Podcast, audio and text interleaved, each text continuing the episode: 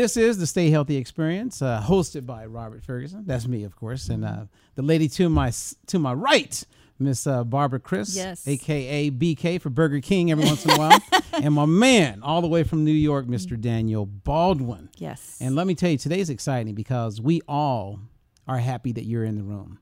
I mean, we have Yes. the nanny of all nannies. I the know. Windy City nanny. She flew in from Chicago. Just for us. Of course. Woo! what other reason would there be? No, not that the sunshine at all is appealing. Right, to right, winter right. In Chicago, I'm thrilled to be here. We're So- happy to have you here, and I, I know, we have a thousand questions for you today, and we have a, uh, thousands of questions. I'm sure they're going to be coming in from people wanting to get your advice on things. I'll only give you five. Five That's it. But you look like you're. I mean, and I say this uh, out of, with with the utmost respect. You could pass for 18, 19, 20 right. years of age, I know. See? and and you're this nanny with all this knowledge. Mm-hmm. Give us the background. How did you become the nanny of all nannies? Well, the nanny of all nannies. I like that. I'd like to coin that now. Um, Yeah. So really, I've always loved children. When I was 11, I started as a mother's helper, like a lot of young girls do, and that was a catalyst to me becoming a babysitter and then eventually a nanny. But when I was a little girl, uh, I used to tell my mom that I wanted to go to have a baby at the hospital. And she i remember her looking like what does that like mean? What's she been watching? What's she been doing? And so i was i meant that i wanted to go to the toy store and get a baby doll and or buy, buy me a baby doll. So she did. Not all the time but when she did she did. And we'd come home and i'd make birth certificates for all of my baby dolls like a crazy Wow, person i think kind of. So i just loved kids from a young age. And so um, when i became a nanny you know obviously years later it was a natural fit for me. I always felt that nannies or caretakers or anyone who was taking care of children in a capacity that allowed for you to be some sort of mm. role model or have an influence on a child's life. I remember thinking, man, that is so important. That is so awesome. That's like a really heavy weight to bear on yourself to think that you have that power to influence and i took it really seriously. So I, I was so honored to have that role for 15 years. And as a kid, you felt like that. I- I remember feeling that way probably when I was about 12 or 13 because you see how the kids start to attach to you and attract to you and use you as a confidant. And um, I remember thinking, some, this is cool. This is this is special, uh, and you should really honor it. Um, and that I didn't know the words back then necessarily that I'm describing it now as, but I knew that it felt important. And I think in life we all just want to feel understood and valued and loved and I, I felt that I got more from being a nanny than those kids ever got from me. which- Now, now, what's the difference between being a babysitter uh-huh. and being a nanny? Oh, good question. Well, the world today, 64% of families in America have a nanny or a caretaker. I mean, listen, Wow. think about that. 64% lot. is a lot, mm-hmm. right? And so everybody has this idea that nannies are, you know, Upper East Side of New York and, you know, they're not raising their kids. And mm-hmm. that's not what it is today. You know, redefining nanny is so important. And to me, a nanny or a babysitter or caretaker, it's really a, a blanket phrase for just anyone taking care of your child in your absence. So when I say mm-hmm. nanny, I could be talking about maybe someone that lives in your home or an au pair, or I'm talking about a grandparent that's mm. helping, you know, during the day, you know, raise your kids. But it's anyone who's there in the absence of their parent. Okay, that's a good question. Wow, That's good. sixty-four percent. 64 and it's rising in line with the employment rate. So i always say this is not a trend. This is part of our mm-hmm. culture today. And you know we're you know it's super tuesday today so we're seeing all you know the politics and what they're talking about on their platforms. And a lot of the common denominator that you see you know republican or democrat doesn't matter. They're talking about childcare and the mm-hmm. child care crisis. And that's a big part of what i'm trying to not fix because I don't think I can fix it, but help alleviate, yes. And how do you alleviate the childcare crisis? It's looking and seeing what's going on in our world today. And that statistic of 64% completely indicates what's going on Yeah. in terms of the childcare crisis that people need help raising their kids and families are built differently today, but that doesn't necessarily matter. All mm-hmm. that matters is that unification of knowing that you don't have to do it alone and you can ask for help. Okay, now That's a good there, there's comment. a there's a cultural thing that's in my head right Mm-hmm. now because um, I'm African American. If you hadn't figured that out,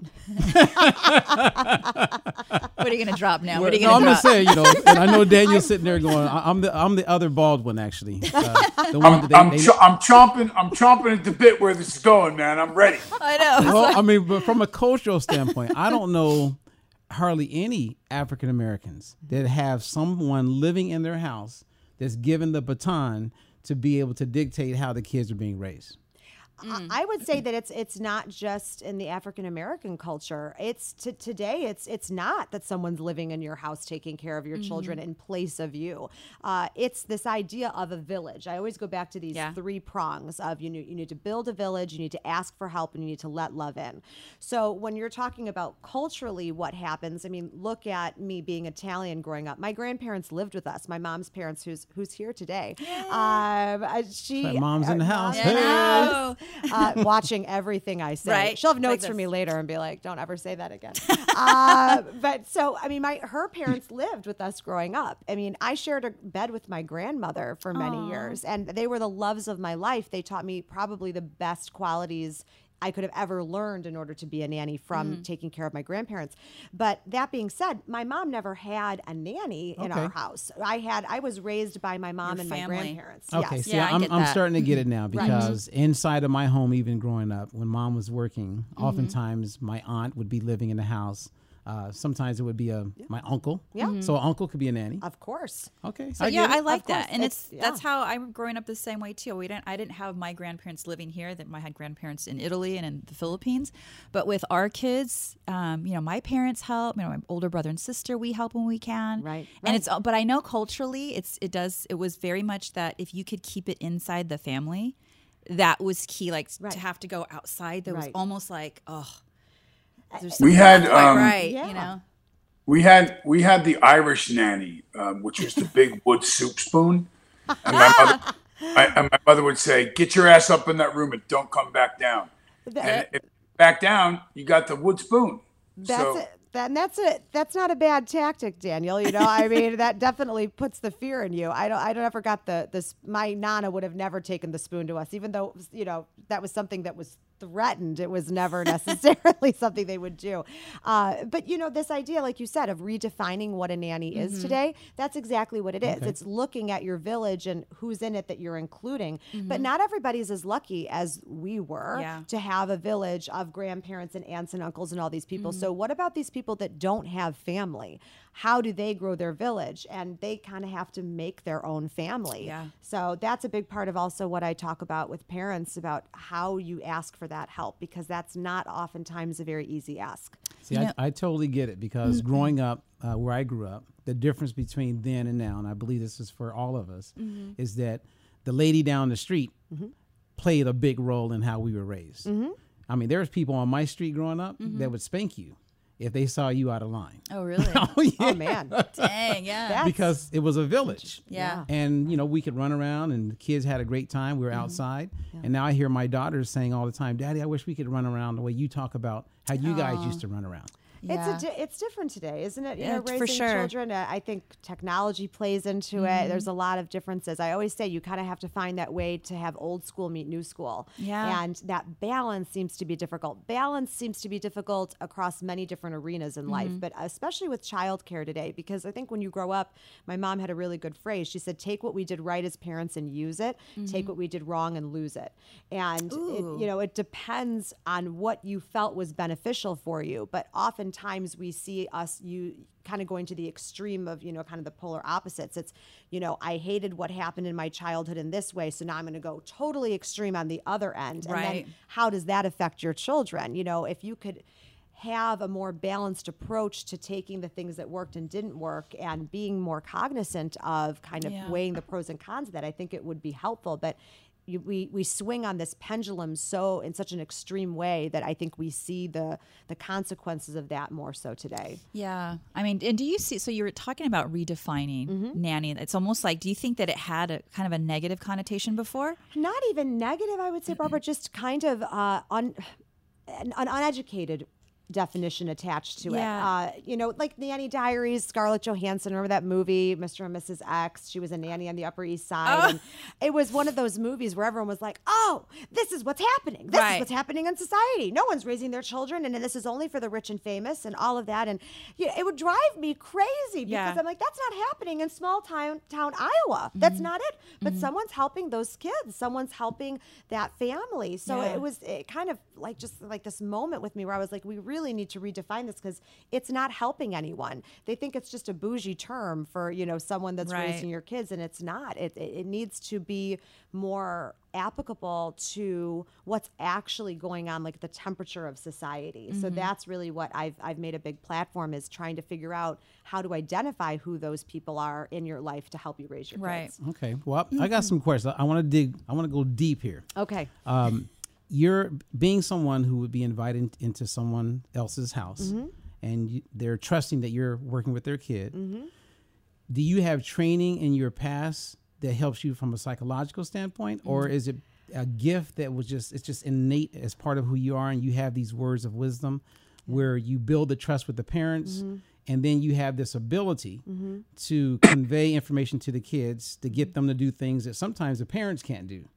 And then, of course, you're hmm. teaching the parents. I want to go there. Yeah. Mm. Because so many parents could benefit from getting wisdom from someone who has the skill set Heck yeah. to help them be a better parent and to help, you know, show them how they can get their kids to do things that is very difficult to do sometimes. Well, thank you. I love that question. I think it's it's multifaceted. So you know, kind of working through it. Uh, I I I'll start with the funny part of it. I was not like a classically trained nanny. I didn't like go to nanny school. I was a performance theater major in college. So I, that's not a child psychologist. Go I Bradley. mean, Go go Bradley. Bradley. That's right. Go Bradley. So I mean, I did that, and so I never like went to school thinking I needed to make sure I had this childhood emphasis in my hmm. education because I knew what I was.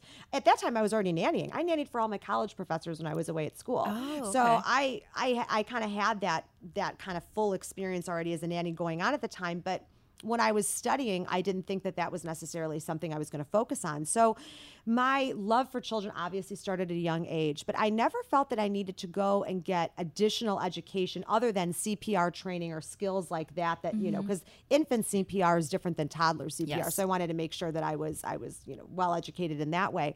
Um, but what I found when entering to the into these families and being with them for many years that trust was a big word that needed to be understood by all parties. I always talk about the trifecta the parents, the nanny, and the children. And this trifecta really needs to be uh, worked on constantly. There needs to be open communication. In order to make that trifecta work, there's a lot of different variables. And so when I went into the family, I knew I needed the trust of the parents, I needed the trust of the children, but it got a little little a little hairy sometimes because the children would come to me and trust me about things that they necessarily wouldn't trust their parents about. Right. Mm-hmm. So, like to your point, Robert, you're seeing a different part of their world and you're seeing stuff that the parents don't see sometimes. And I can give you an example. There was one uh, little girl that uh, was my nanny kid, and we were doing homework at the at the kitchen table one night, and she excused herself and went upstairs to the bathroom, and she was gone just a little too long. Like something was tugging at me to go up there and see her. So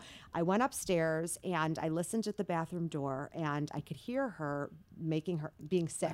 How old so was she? She was only about oh gosh, nine at the time, eight or nine at the time, uh, and so I asked if I could come in. I came in, and she's just her face is all mm. blotchy and red. She'd been crying, and she said, "I just can't do it anymore, Florence Ann. I can't do it. It's too much pressure. It's too much pressure." And basically, what happened was her parents had put so much pressure on her academically that she just like couldn't take it mm. anymore. Oh. And I, of course, was so upset, but I wanted to try to calm her down. So we laid on the bathroom floor and she started opening up to me about how she felt that she wasn't good enough and she she didn't know what to do. And she was a smart kid. I mean, this is a straight A student. So I left that night and I didn't say anything to the parents. And later I thought, okay, you have to confront them. But how do you confront them and also keep the trust of the child? Right. And so I decided to go to them and say, "Listen, I want to work work on this with you. What can we do to solve this problem?" Never attack them, never wanted them to be on the defense. Just say that I wanted I saw what was going on and I just mm-hmm. wanted to make sure they were aware and I was there to help them figure it out. They were very nice about it, said thank you for telling us. We didn't realize. So it worked out where I kept her trust and was able to do things with her to help mm-hmm. build her self esteem and help build mm-hmm. her confidence. And the parents were able to start um, like loosening the reins a little bit and mm-hmm. showing her that they were proud of her and that she was doing a good job. So that was probably one of the most moving experiences I ever had as a nanny because I was probably only 16 at the time this happened. And I was young. I mean, I didn't know necessarily how to handle such a a a traumatic situation. But then I'll fast forward years later. I mm-hmm. saw her at a wedding, my little nanny kid. She ran up to me with tears in her eyes and said, "You're still the voice in my head all these years later." She Nice. remembers. And wow. so these moments that you think maybe don't affect them, they really do have a lot of effect and they have a Yeah. lot of impression. Yeah. And that's why I always say that this job as a nanny is it's not just a job. It is really an honor. It's a privilege to be let into someone's life that way in the most vulnerable of situations. Well, it can, it can it can be amazingly uh, influential. I know that my brother Billy's wife, um, uh, Chynna, her parents were both very, very famous um, uh, singers from the band the Mamas and the Papas, and um, Chynna, right on until it didn't even speak English really until she was like five. She spoke Spanish was her first language. I mean, so I mean, as deep as that's how much involvement that their Spanish-speaking nanny had with them in Southern California. She didn't even speak English; it wasn't her first language. Wow. That- that's that's pretty that's pretty influential. That is pretty influential. I mean, to still, you know, see what she was able to accomplish as a nanny from an emotional standpoint, which I think that work is so important. Clearly, um, those children felt loved and protected For and sure. secure. That's and that's a huge part of being a nanny is making them feel that way. Yeah. yeah, It's like that- you it's like you're the. What's that, Daniel? Uh, can I ask a question? Yes. yes. I want to know more about your work at the Lurie's Children's Hospital. Oh, that's I love that question, Danielle. It's one of my favorite philanthropic things that I'm involved in. So almost it's four years ago now, I joined the board of the Children's Research Fund at Lurie Children's Hospital, and Lurie is a big children's hospital in Chicago, nationally known, um, and they have a lot of different divisions and different boards. But um, our board uh, does all the fundraising for the research that's done at the hospital. So we'll Wow. raise money to I basically say make the miracles possible. Uh, and we learn so much about what they're trying to do in terms of helping, you know, cure things or alleviate things, whatever it might be that is ailing children today. Um, Lurie is doing such amazing things in terms of medicine. But one of the most important things about being on that board, Daniel, is the idea that we really have to be in service of others in in, mm. in so many different ways in mm-hmm. life. And children are, have always been important to me and i always wanted to figure out how to best serve them if i can't be a nanny anymore like in direct contact with kids. What can i do to help make their life better in the years to come? And what's your mm-hmm. legacy after you're long gone? Uh, that's why being on a board like this is so important to me daniel because it's it, it's work that's going to be done for years and years to come and that you know that eventually maybe decades from now you were part of the reason you know all these kids are going to get to live or um, that there's going to be we're going to wipe out some sort of genetic disease or whatever it might be. And so to see these doctors and researchers come to chicago to start these clinics to take on cancer and other diseases that you, when you see these children suffering and these families suffering you just cannot believe how lucky you are so it definitely puts life in perspective so it's about the So you- legacy for me Your your uh, your work uh, is so well documented in in the field of autism. Does that cross over into what you do at the Children's Hospital as well? It's a great question. So my brother uh, has autism. He's 17 months younger than I am. He's the sweetest boy in the whole wide world. And so I had started a junior board. Uh, this was years ago when I first kind of started my own kind of philanthropic uh, work uh, f- to for autism awareness.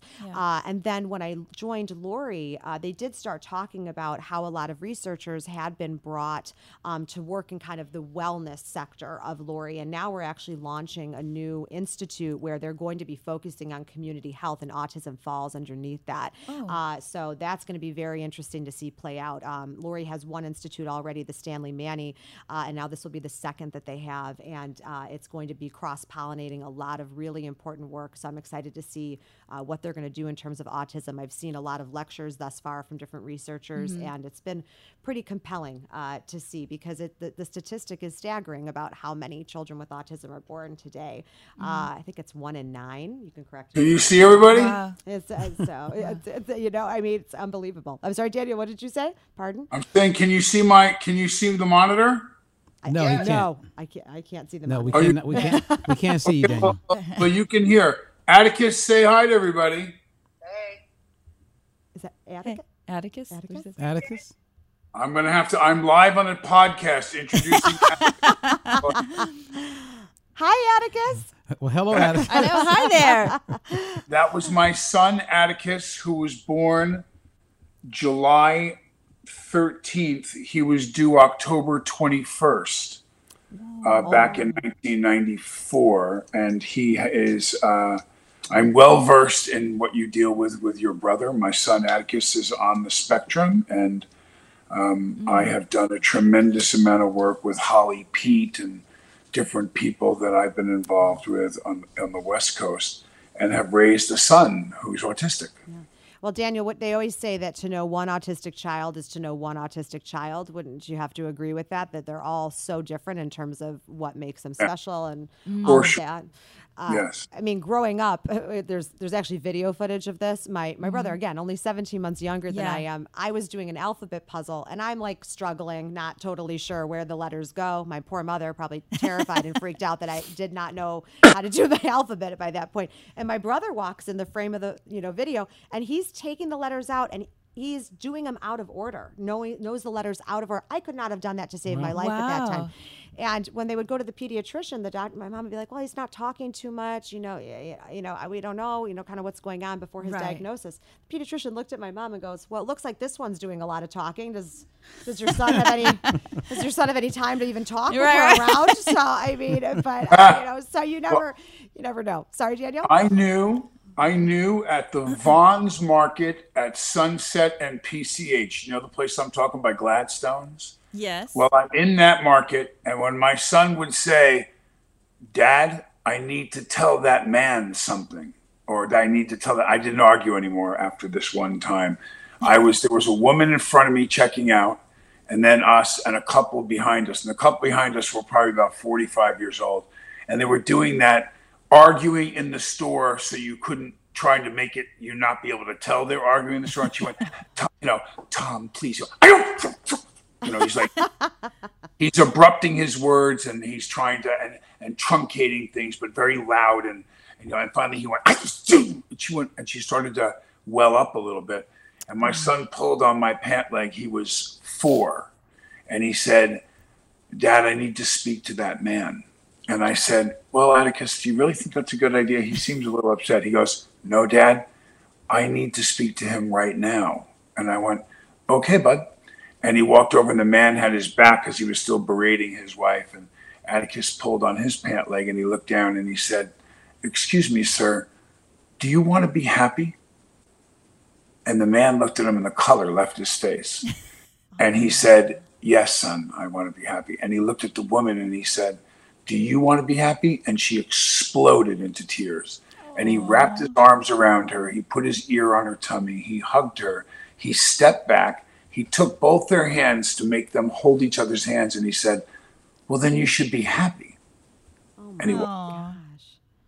and that's when I realized that although there were some things that through medical science or social judgment, they may have seen my son as being different in a negative way. But the evolution of that boy from, from a higher level spirituality wise has been unsurpassed by any other human being I've known in my life. Daniel, Wow. you're cheering me up over here. I have goosebumps. I mean, clearly, Atticus, eh, you know, just that emotional intelligence, you know, the EQ everyone talks about, Yeah. that sensitivity that he has towards understanding the energy that other people are giving. Uh, that's that's very special. I mean that that he's that tuned in. I mean my my brother when he was little, when my dad would get mad, uh, my dad's forehead would wrinkle, and my brother would go up to him and try to smooth out his forehead because he wanted to not Yeah. be mad. Don't be mad. Yeah. You know, I should have tried that a couple times to Right. make him not- make him not mad at me. But uh, you know he. My, my brother was very, ve- like mo- a lot of children with autism are, they're very sensitive to anyone being unhappy, especially worried that they're unhappy with them. Um, but what your son did, uh, Daniel, is so moving. I will not forget that story. That I think that's a great lesson for all of us to to kind of treat people with that sort of you know Yeah. delicate touch. That's beautiful. Yeah. Thank you for sharing that. Yeah. Yeah. So you're the old. You're the oldest. s- I'm of, the oldest of four. of oldest of four. So Yes. you just kind of naturally you were kind of a caretaker. I'm, I'm assuming. Oh, I, I was the leader of the pack. Yeah. I needed to keep everyone in line, tell them what to do. I still do it now. I mean, if anything needs to be done, they're like, "Oh, Florence Ann will make that reservation," Right. or "Florence Ann will buy those gifts," and I'm like, well, you know, what's going on here? Yeah. But you know, you do learn to lead from I think a young age. But it, Yeah. it's not just being the oldest. I think it also comes from kind of an innate part of you. I think. Uh, uh, we're not much different than we were when we were younger. If you were to watch videotapes at me at five, I'm Mm-hmm. pretty much the same person at 34. so, um, you know, but I, I think leading is uh, something, leadership, at least in general, is something I've learned a lot about as I've gotten older and, and businesses and things like that. Um, but I think I probably learned about leadership through my time as a nanny because you they do look up to you to teach them, guide them, whatever it might be. Uh, so it does bring you to a different kind of moment of reflection about what leadership can be. Because, you know, we look at like kind of corporate America and what it used to mean to be a CEO and stuff, and you have to Right. tough and you're, you know, you don't show any emotion or any of that. And I think Mm-hmm. as a nanny, you felt like you were leading, but you were leading with a lot of heart and a lot of, uh, uh, emotional investment in people. Uh, so it, I think it's it it changed how I feel, but I also see how it's permeating society and how leadership is changing Mm-hmm. with people and how they guide and lead. So I I think that's pretty cool to see the you know that that shift in society about how we affect change. Yeah. Well, you know, the more you Mm-hmm. talk, so in my background, I've been a martial artist since I was five years old. And I'm around like the ultimate fighting type Right. people. Uh, a lot of boxers. I work with, you know, Steve was part of that journey and watched me do the work that I've done in that space. But I look at you right now and I'm picking up this energy that you're the referee. I like that. You're- you're- I mean, so so I mean, so, so stay with me on this. Does it come with a cute Because- outfit? Because I'm in. when you That's when right. you watch boxing, the referee is not there to be the the limelight. Mm-hmm. When you watch a boxing match or an Ultimate Fighting Championship, oftentimes you don't even realize the referee's there, and mm-hmm. that's a good mm-hmm. referee. Mm-hmm. Right. And so I'm thinking of you going into someone's home. You're the referee because you mm-hmm. got the kids, and you've talked a little bit about that. Right. But I would like to hear some of your thoughts or experience as it pertains to some of the positives Mm-hmm. you've done for the parents. Because my gut is telling me that when you're in the home, that if there's a couple, their relationship probably gets better because you're there.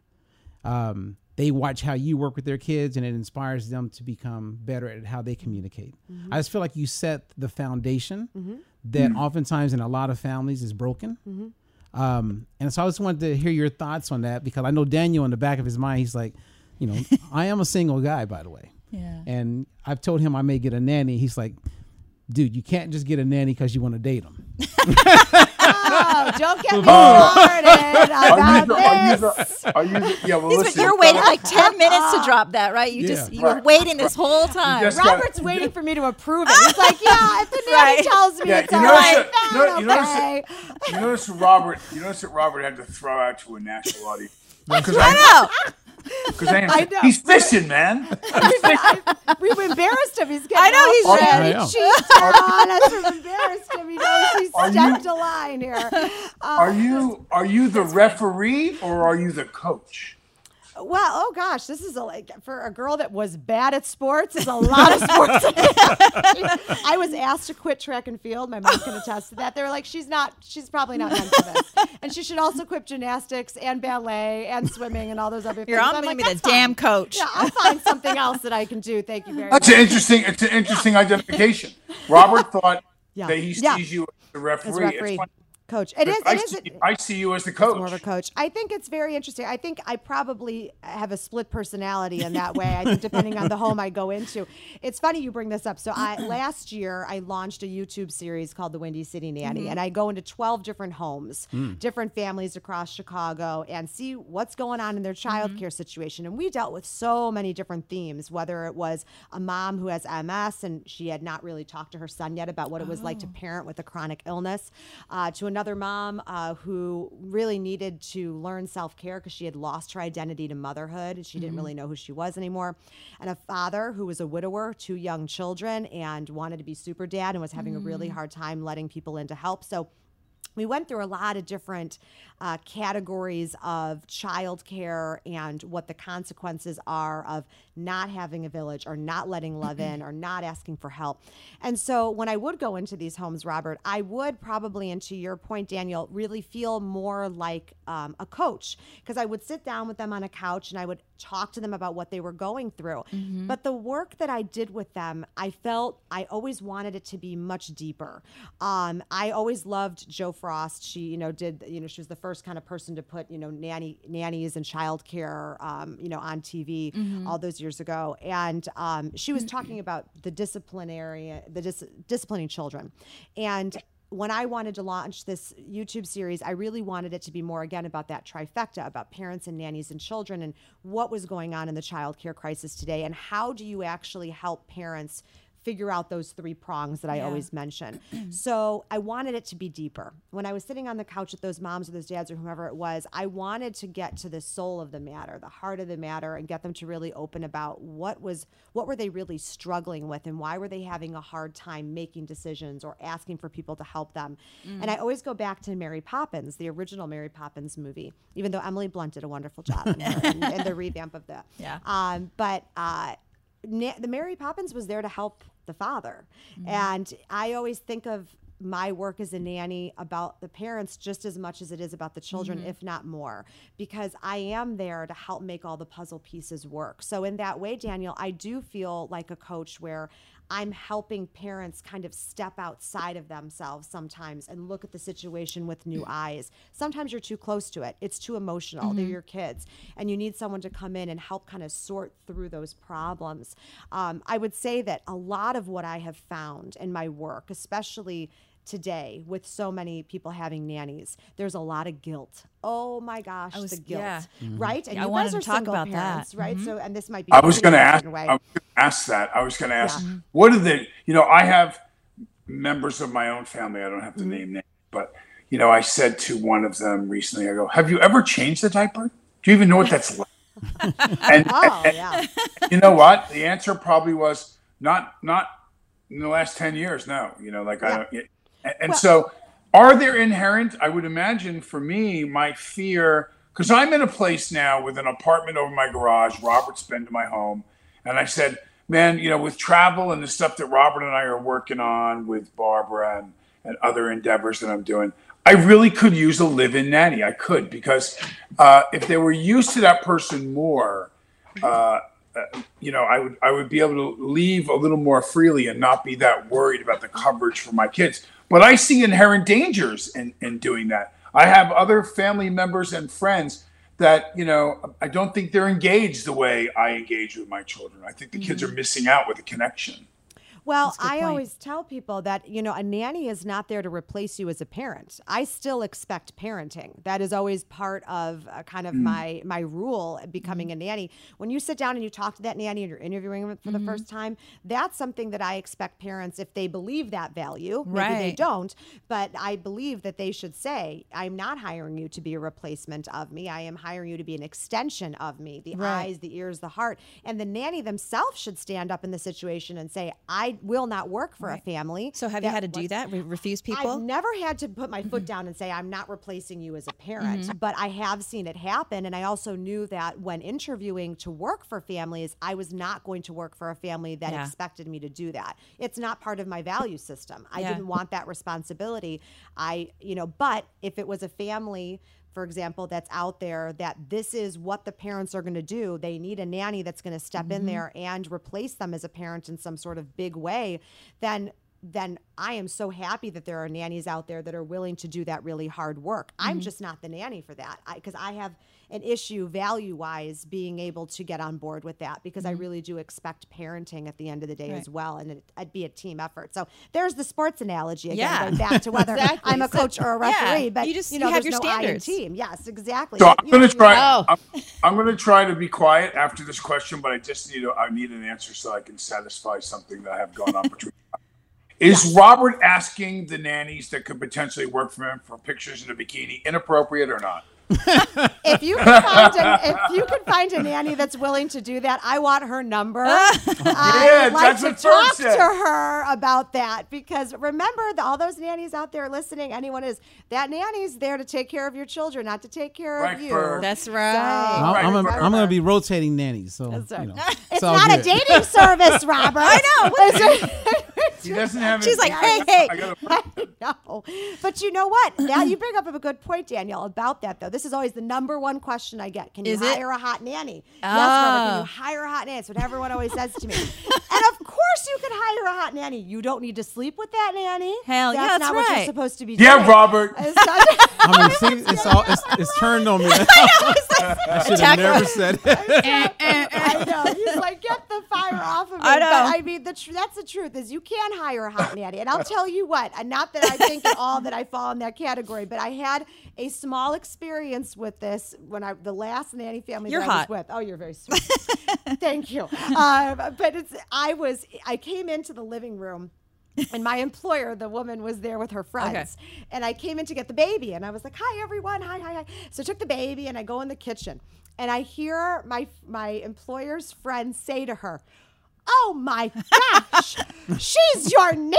Yeah. You would let her alone with your husband. And so the employer, God bless her, looks at her and goes, "Oh please, she wants nothing to do with my husband." and so I and I'm in the kitchen cracking up, but you know, I understand why this Yeah. question exists because you look at all the magazines and they sensationalize it. They're Yes. like, "Oh, so and so's you know, you know, cheated with their nanny. They cheated with their nanny. They cheated with their nanny." Yeah. So now America thinks, "Oh, this is what happens everywhere. Everyone's cheating with their nanny," and Yeah. that's not the truth. And it drives me absolutely insane because it gives nannies such a bad reputation. Mm-hmm. And then you feel, oh, it's not a trustworthy situation. Mm. And a nanny really should be one of the best.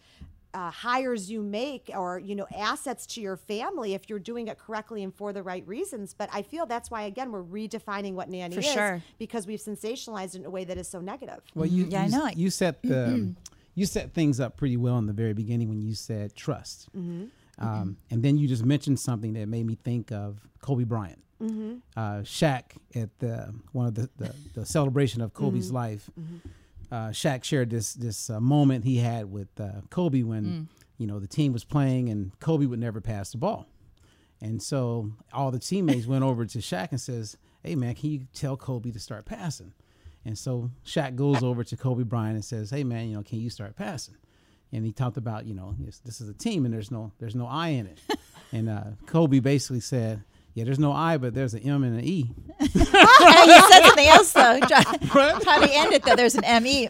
Yeah, there was a there was, I took out the curse word. Yeah, yeah. but bringing up Kobe, I would love your perspective. If you mm-hmm. were a nanny in a home mm-hmm. and the family's a big Laker fan, mm. and you have this horrible thing that happened to these nine people, mm-hmm. and with Kobe Bryant being the, the, the girl dad that he was, mm-hmm. um, how what what advice could you give to help nurture the young kids? Who are dealing with this? Because I mean, it, it really affected me. And I don't even watch basketball i know but it was the fact that I'm a dad of two mm-hmm. daughters. And, you know, I know Daniel and I we've had many conversations about this. I mean, I know it affected you. Oh, yeah. People have. I mean, I've met people. People are still hurting. Oh, yeah. For sure. What what what could you share that could help some of these people mm-hmm. like be mm-hmm. better parents for their kids going through it as well as themselves? I, I I think that loss is loss, no matter what the situation is. You know, I even when I lost my grandparents, you feel like a part of you breaks because it's someone that you love so dearly. But then you add a level of tragedy to it, of devastation. You know, when your grandparents die, they're older and you expect maybe that, you know, that's what's going to happen. But what happened with Kobe and his daughter and all those other people, that's unexpected. And it's when something is shocking and you feel that someone has been stolen from you, right? That's how death feels often, that they are taken from you, stolen, their life cut short.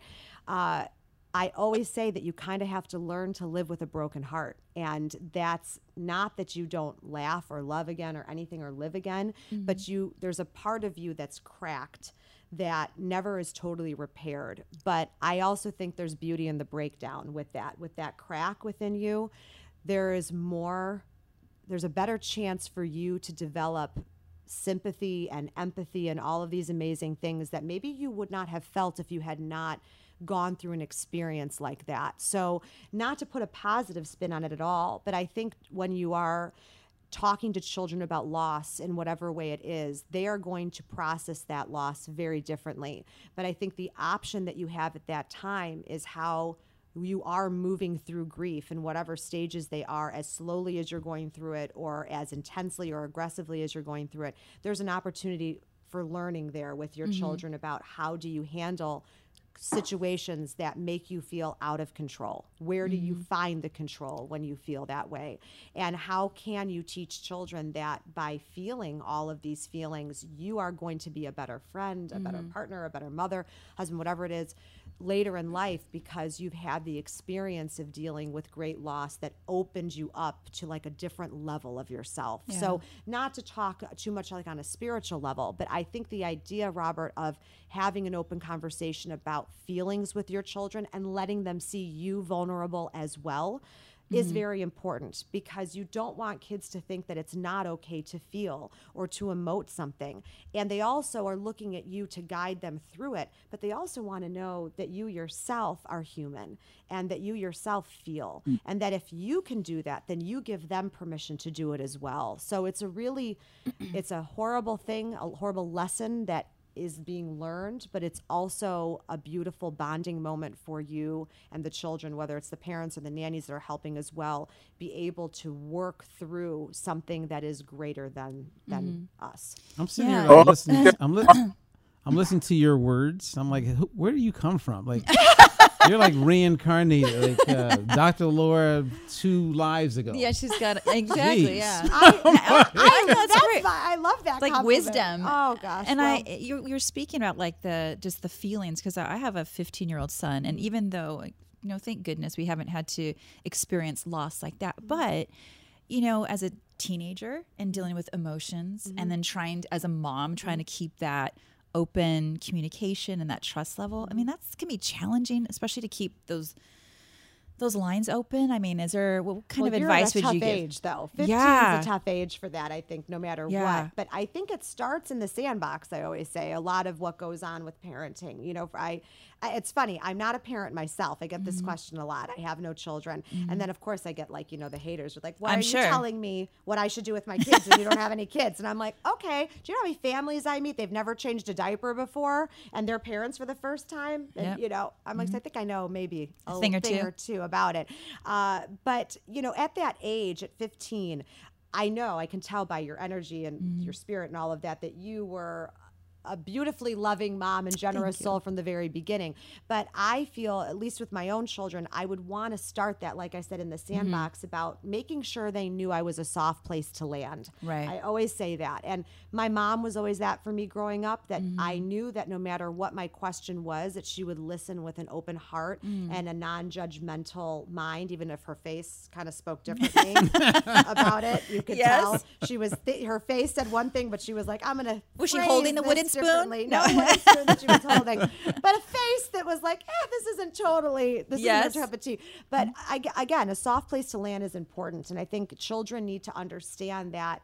Uh, that they can learn from you, they can mm-hmm. feel protected by you, uh, and I think that's what opens up the communication. That's what opens up the trust is knowing that no matter what happens to me in my life, there's someone I can go to or people I can go to that will help me. And my mom mm-hmm. would always mm-hmm. say, it doesn't mean you're not going to be in trouble, doesn't mean there's not going right. to be punishment or whatever it is. Now, that alone could be enough for a reason a reason why a child wouldn't want to come to you because like I don't want to get punished. Right. I don't want to mm-hmm. be in mm-hmm. trouble. So, I would say that it's not necessarily about saying that, you know, doesn't mean that there aren't consequences that are going to come it's mm-hmm. at a mm-hmm. young age knowing that the child can have questions. And I think that oh. was something that my dad didn't do as well as my mom did. My dad never really wanted us to question anything. It was his way. It was what he said. It was mm-hmm. what he believed in. And my mom was much more open minded. But I grew up between both those those mindsets. So it kind of you get a little lost in that as a child, thinking, well, my mom says one thing, but my Right. dad says one thing.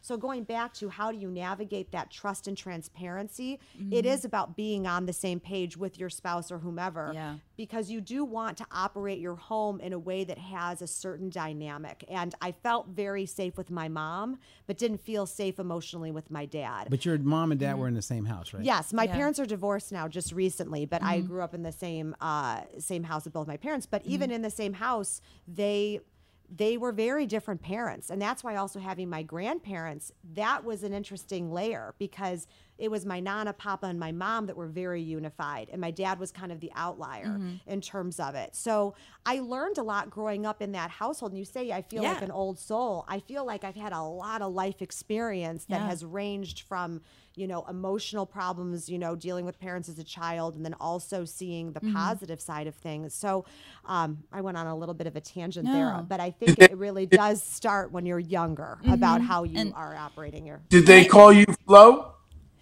Daniel they did call me flo and I knew they called I- Flo, they babe. did and i hated it so much that i there's still people in my life that still call me flo that are exempt from calling it You but now are not. I'm going to reintroduce you to why you are Flo. Oh, think about what you just think about what you just said about the family dynamic and being on the same. Listen, you want it all to flow, baby. Ah. do want it all to flow. Except it just reminds me of Flo on the progressive commercials, and she's hysterical. But Yeah. I'm always like, I don't, you know, I just could never wrap my head around it. And I, I'm named Okay, after I gotta- I gotta- grandma. almost almost good Yes. as Babs. Okay, and just so you guys know, we have about 15 minutes. Oh my Okay, gosh, I I know. way too much. I got a This harder question. oh my God. Okay. Yes, I got a harder okay. question. Yes. Okay, so you made it's so funny because I WordPressed about this subject this morning because it came to me. I had a conversation last night with God about it, and and and what and when I have my conversations with God, I'm talking about when I pray, and so um, you said something about well, no, I not that I want to get spiritual. So, um, a, why did you say that? And B, you know, if I'm inviting someone into my home to raise my children, how important is it that they do have a similar or the same belief system that I do? They're a great influence on my children. So, uh, uh, and, and, and the last little addendum to that is do you subscribe to a certain faith? And if you're comfortable with it, what is that? Sure. I, I- love all these questions. Uh, so um, I was raised uh, Catholic. Um, I still would consider myself Catholic, but um, I probably am what my father referred to when I was growing up a cafeteria Catholic because I pick and choose, I guess, different things that I participate in.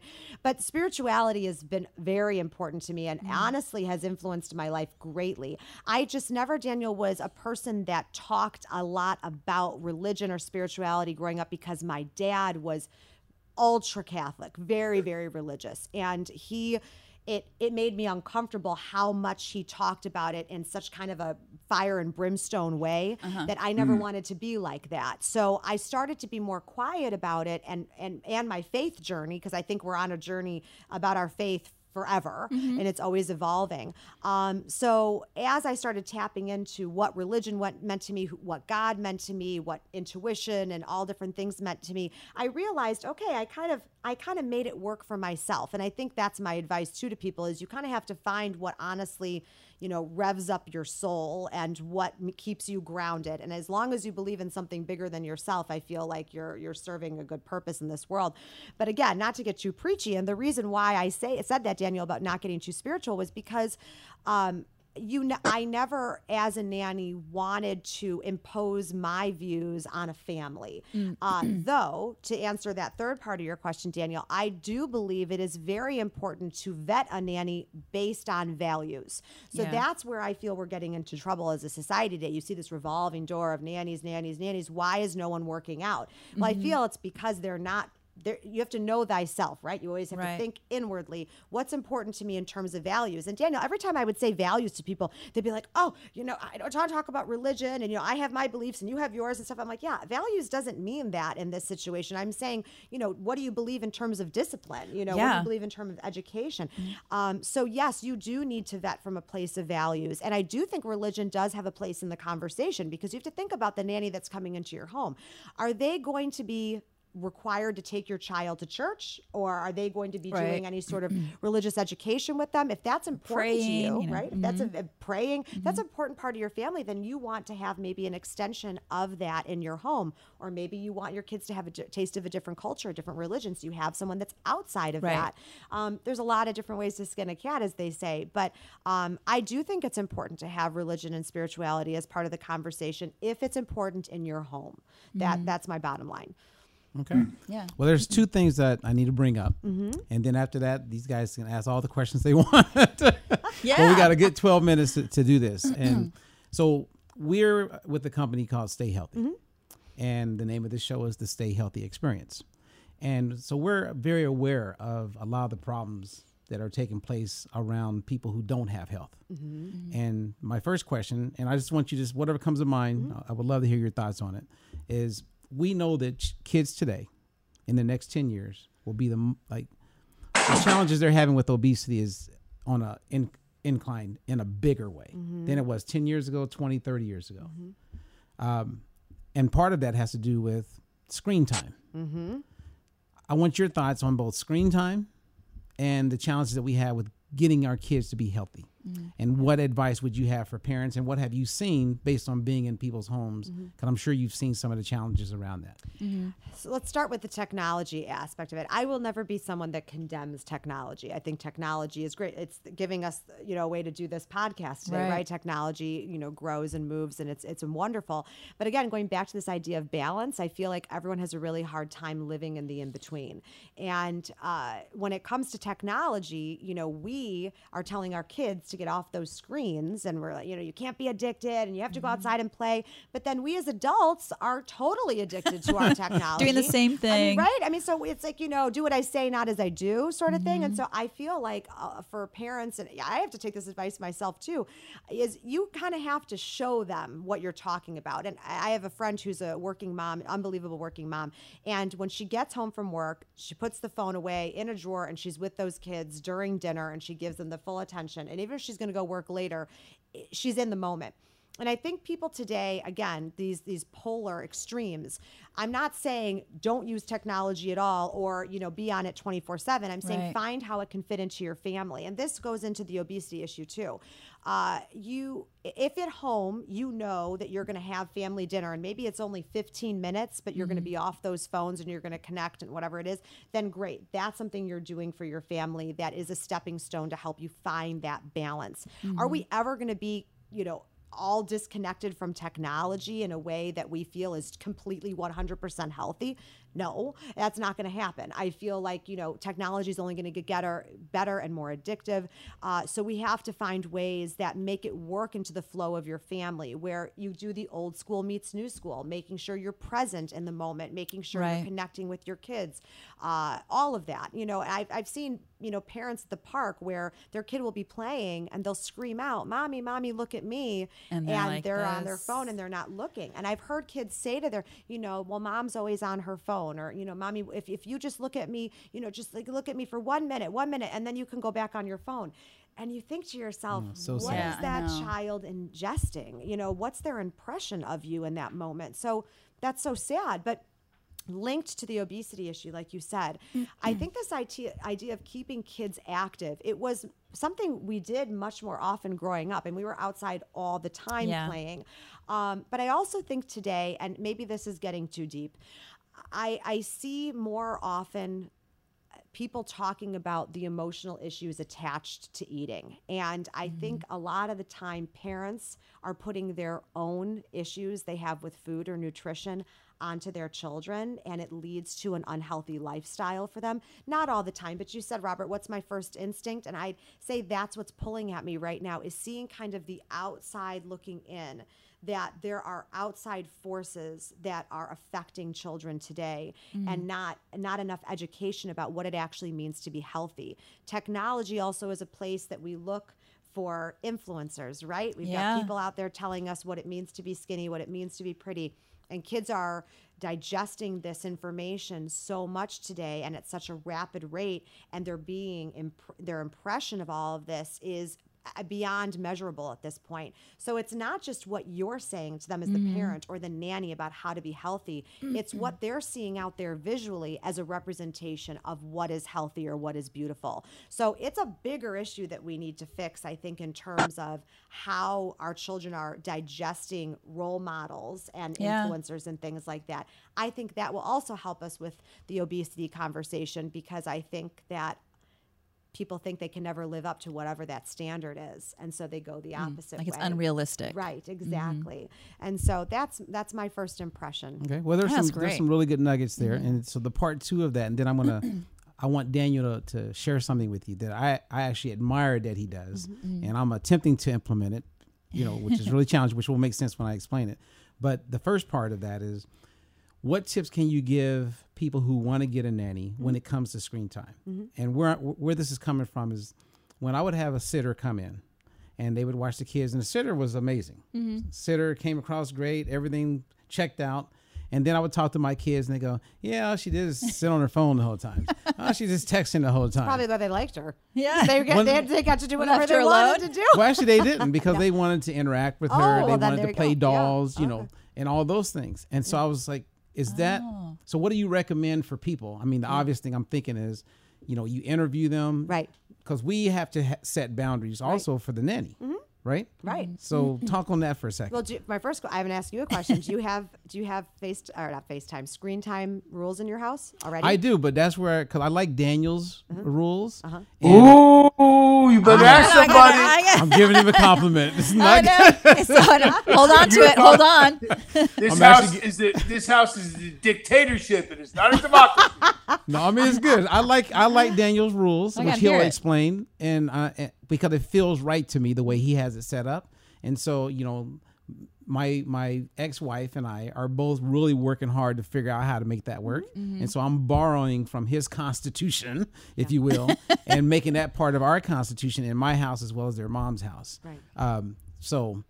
Can you can you just share I that with hear this. Wait a minute, I was supposed to answer your question. So I I have loose rules. okay Um, but my biggest rule, because as a nutritionist and someone who specializes in getting kids healthier and families healthier, I understand that they're looking at me and that kids will do more of what they see than what you tell them. Right. Yeah. And so I have my own personal challenges with my screen. Right. Because it's my business. Right. Right. I mean, that thing is with me everywhere I go.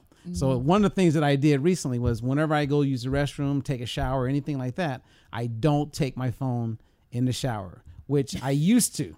In the shower. Not in the shower, but in the bathroom. Like Okay. it had to always be within an arm's reach of me. Uh-huh. And uh, now I don't, and I do little things where they can see that I left it. okay You know what I mean? Like I want them to know that it doesn't go with me everywhere I go. Like we don't do it when we All right, eat. so now Daniel, can you explain and share what you do? yeah, I want to hear Yes, this. I know these rules. yeah. i'm very you touched on you touched on um, on the thing about you know parents and not interacting with their children because of phones. Now I'll go to a restaurant and I look at things that don't resonate well, and when they don't resonate well, that means there's something wrong with them for me. So um, the children get off the bus on Friday.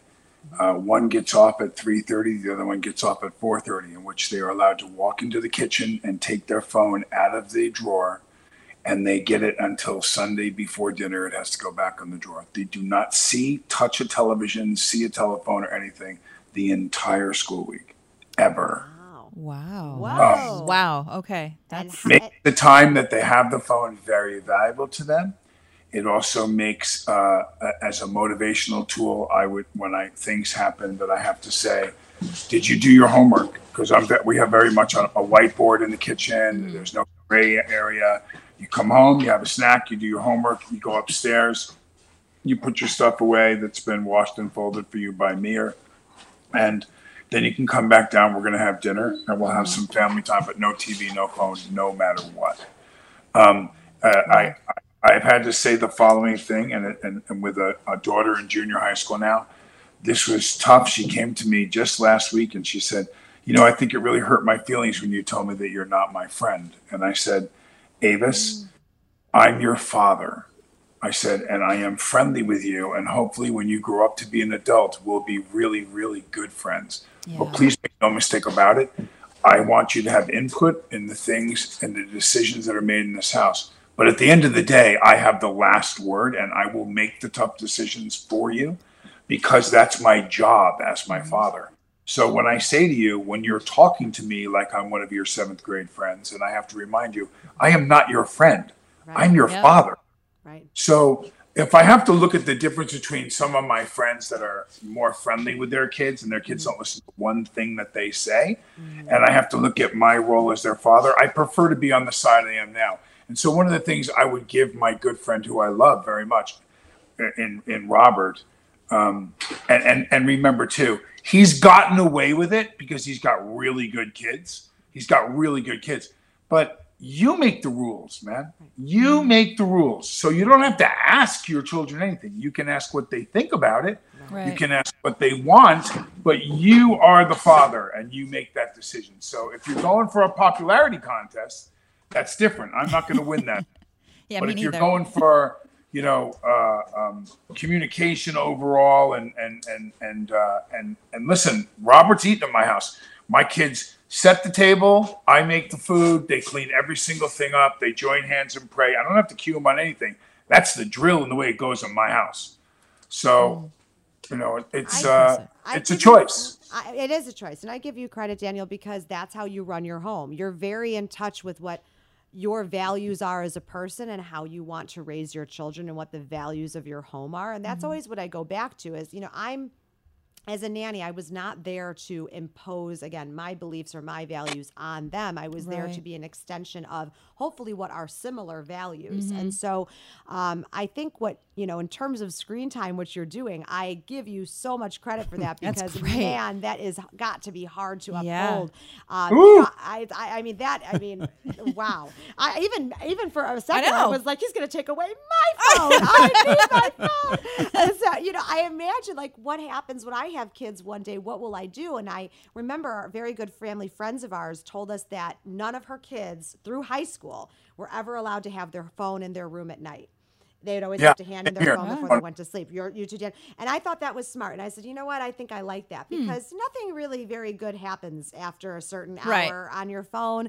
Uh, Yeah. And, you know, so I think that was that was smart. And, and her kids hated it. She, of course, they I'm sure. hated it. But, you know, again, children, this it's for protection a lot of For the sure. time. It's for protection. And parents out there that are scared of technology and the internet and what's there, you should be scared. And can I tell you that, you know, you could put every parent block on that on that computer or anything like that and nothing's going to happen? I absolutely can't give you that guarantee. Right. I can probably tell you I guarantee you something they'll be exposed to something you're not going to like because Oh, that's yeah. just the way it is today.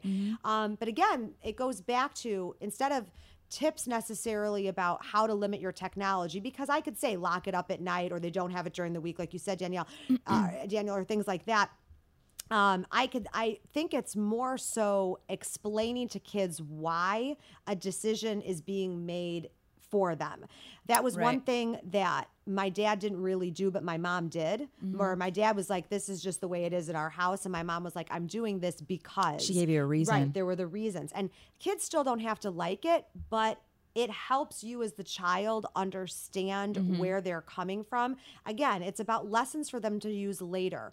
As they get older and they develop relationships of their own and they Mm-hmm. have they're at work or whatever it is and they have to learn to critically think about something or how to look at you know different facets of a situation, you're going to you're helping them in that moment understand what were the things that were considered to come to this conclusion. So Mm-hmm. for me, it's never about one thing, right? It's never about just, you know, rules, you know, tips for technology, or it's just about keeping them safe or just about that. It's usually a very layered reason for why you're educating them about something. Right. And so that's my advice with technology is figure out what's right for your home, but then also remember what you're supposed to be teaching in those moments about self-esteem and confidence and respecting your body and respecting others and being sympathetic. Be all these different things about the influences that exist out there and how your child is going to interact and respond to those influences. That's what's more compelling to me. Yeah. And it starts with something as simple as give me your phone. Yeah. All right, Barbara, you got a question I there? do. I want because we talked about it a little bit, the whole guilt factor. Mm-hmm. So I want to go back to that because I know as a mom, as a single mom, and I know dads have Yeah. dad guilt too, Sure. but I'm sure you probably hear this a lot about the whole mom guilt thing. So I have Mm-hmm. this story.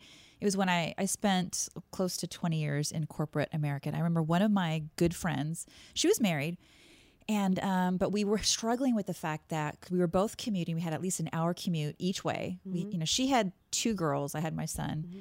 and we were always struggling with the fact that you know we were these you know successful corporate women, loved our jobs, but loved being with our kids, and felt like we were missing out too. Mm-hmm. And I remember we were going through our whole merit, you know, process, and this, the guy he didn't handle it with a, lot of sensitivity, but um, they were talking about her raise, and somehow it came up. He made a comment like, you know, well, do you need a do you need a nanny? You know, do you need some more money so you can get a nanny? It's basically so that she could be at work more. And we were talking about it, and we were so offended. And I think it was because in our minds, our heart, we were thinking, we want to be able to do it all Right. it was you feel guilty feeling like gosh i actually need help so for example in my family i was the first of the three children that i actually had to get after school mm-hmm. childcare for my son. It mm-hmm. was really hard for me mm-hmm. to do that. So how would you maybe i don't know reassure or like tell women like how to deal with that guilt? Because it's hard It's real. It's yeah real. And you know, it's it's not even just guilt, it's the mom shaming that comes with it. that right? too is almost like what do you mean you can't you can't get back for the school play Right. you just work you know an hour away like figure it out Exactly. it's, it's the idea also to the moms that go to work and the moms that stay home. And, you know, you would think that this Mm-hmm. And would that too. a community of, you know, lifting each other up. But they're Mm-hmm. like, you know, why are you going to have kids if you're not going to raise them or, you know, whatever Mm-hmm. the case is. And, you know, again, being a nanny, you're there to support the family, whatever their dynamic is, whatever their structure is. But Mm-hmm. in terms of guilt, um, I always say, think of the things that your children will write in your cards one day uh, when the kids are younger, you know, about the type of parent that you are. And I have friends who are working mommies and daddies, or some of them stay home, whatever they are. But the one common denominator between all of these children who are beautiful, wonderful, being raised to be exceptional human being, you know, beings, uh, their their common denominator is knowing that they're loved. And mm-hmm. so it's this idea of quantity versus quality. And mm-hmm. that's always what I go back to with moms is if the quality of time you spent with your child spend with your children is real and tangible mm-hmm. and and present, then you are doing so much good in that situation Right. that doesn't help you take away the guilt necessarily, but shows you that you're capable of having a life outside of being a mom too, Right. and you can do all of these things well. Um, and of course, you're going to miss out on things. I know Yeah. I tell moms that all the time. You can't be there for everything. You can't see everything, but these kids who have these working mamas and one day i you know having children would like to be that same working mom who will probably have a nanny Yeah. um, i would want my children to be raised knowing that they can do anything they want in life Mm-hmm. and they can have different chapters of their life whatever it is Right. so you have to look at it from a larger a larger picture of what are you teaching your children in that moment your son probably looks at you and thinks Yeah. i'm so proud of my mom for Yeah. working as hard as she does but then mm-hmm. she loves me so hard too mm-hmm. like that might not be something he articulates to you right now because Right. he's 15 so Right. he's not going to really get it but i mean i think that if that feeling is there Yeah. i know my friends who they work and their kids i see how they worship them and mm-hmm. they don't feel that they're slighted in any way that mom or dad isn't there because the amount of time that they do spend with them Mm-hmm. they are connected so that's my my advice to parents is being present in whatever those moments are that you're present and not feeling guilty Yeah. that motherhood or fatherhood maybe isn't enough. I know that's hard to say out loud, Mm-hmm. but there are parents that have to work and parents that choose to work, right? True. And if you choose to work because it makes you a more fulfilled person, you are going to be a better mother or a better father or a better friend because that's, again, you are important. Right. Fulfilling you, that is important as well because that is a ripple effect and fa- affects everything you do Mm-hmm. in your life. So that guilt I can't take away from you, but Right. perspective I can give you. Yeah. Nice. That's great. Yeah. I love it. All right, there you go, you guys. Thank Yes. you, Daniel, for being here as always, and I Miss. Barbara. Thank and, uh, you.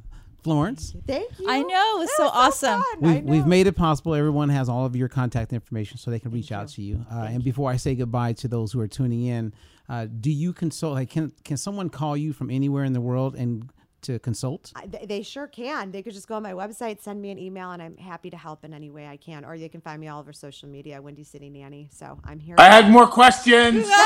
well, you know what? We'll have to do a part two, Daniel. We about are- hot nannies. Yeah. About hot nannies, them. yeah. There you go. Nanny's Oh, going wild. I want you to contemplate this. Yes. The you mentioned 64% as a Yes. number you quoted earlier on a different topic, and that happens to be the actual projected percentage of the, the divorce rate in this country between the years 2020 and 2030. They projected the divorce rate will reach 64% in the United States. With that said, and the cliffhanger that we will be able to print up later when I put it in the form of an email and post it on this show. What is the role of a nanny in a household that goes through a divorce? Stay tuned. Oh, Dun dun dun. Dun, dun, Well, you got it. As always, you guys, uh, let's uh, get healthy, be healthy, and stay, healthy. Hello, everyone. This is Robert Ferguson, and thank you for watching our show. Now, be sure to like, subscribe, and click on the bell so that you are notified whenever we upload new shows. Again, thank you for watching.